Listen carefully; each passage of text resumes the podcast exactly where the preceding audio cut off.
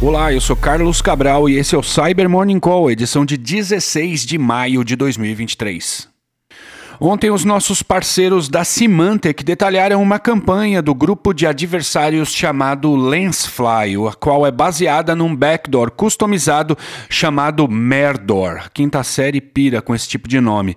O método usado no acesso inicial dos ataques ainda é indeterminado, no entanto, os pesquisadores afirmam que eles podem estar ocorrendo por meio de mensagens de phishing, de ataques de brute force contra servidores SSH ou pelo abuso de vulnerabilidades em servidores publicamente acessíveis.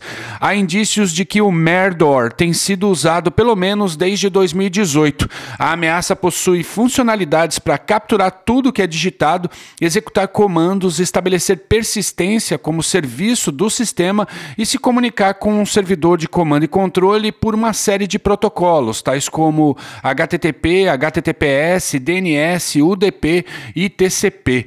Outra ameaça identificada identificada nessas campanhas é o ZX Shell, um malware para extração de dados documentado originalmente em 2014 e que já foi observado em ataques atribuídos a grupos vinculados a operações de inteligência da China, tais como o APT-17 e o APT-27.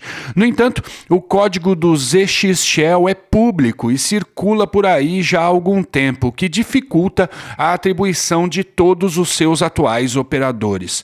A campanha documentada pela Symantec ontem tem afetado organizações no sul e sudeste asiático dos setores de educação, do setor aeroespacial e de telecomunicações, dentre outros. E a Trend Micro ontem detalhou duas campanhas recentes operadas pelo grupo Water Orturs. As campanhas foram observadas em março e estavam infectando as máquinas das vítimas com duas ameaças, chamadas Copper Stealth e Copper Fish. O Copper Stealth é disseminado a partir de instaladores maliciosos hospedados em sites populares de compartilhamento de software e tem a função de operar como um trampolim para outras ameaças. Já o Copper Fish é um kit de phishing disseminado por meio de plataformas de compartilhamento de arquivos e que tem a função de manipular o sistema operacional de modo a apresentar uma página falsa, produzida pelo atacante para persuadir a vítima a preenchê-la com dados pessoais e de cartões de pagamento. Os pesquisadores afirmam que os criminosos por trás do Water Orturs criaram mecanismos para remover o Copperfish da máquina infectada após confirmarem que as informações coletadas da vítima são verdadeiras.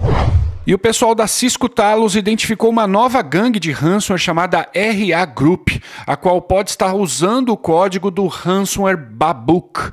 Falamos no Cyber Morning Call do dia 12 que o código do Babook tinha vazado e que já estava sendo usado por 10 quadrilhas. A Cisco Talos afirma com quase certeza de que o RA Group é uma dessas gangues. Segundo a publicação, o grupo atacou três organizações nos Estados Unidos e uma na Coreia do Sul.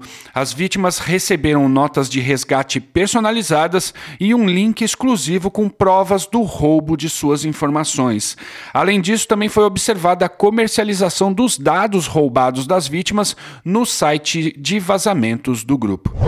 E a Clarity, em parceria com a Otorio, documentou ontem uma série de vulnerabilidades de segurança em produtos da Teltonica Networks, uma fabricante que se especializou na produção de roteadores, modems e dispositivos de rede para uso industrial.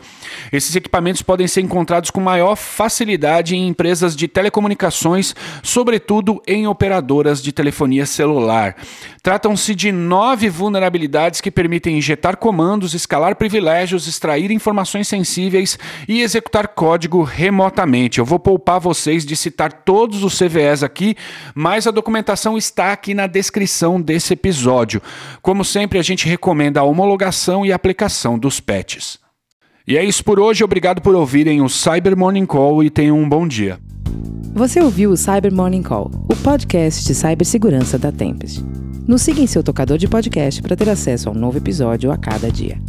E para saber mais sobre a Tempest, nos siga no Instagram, Twitter e LinkedIn ou acesse www.tempest.com.br.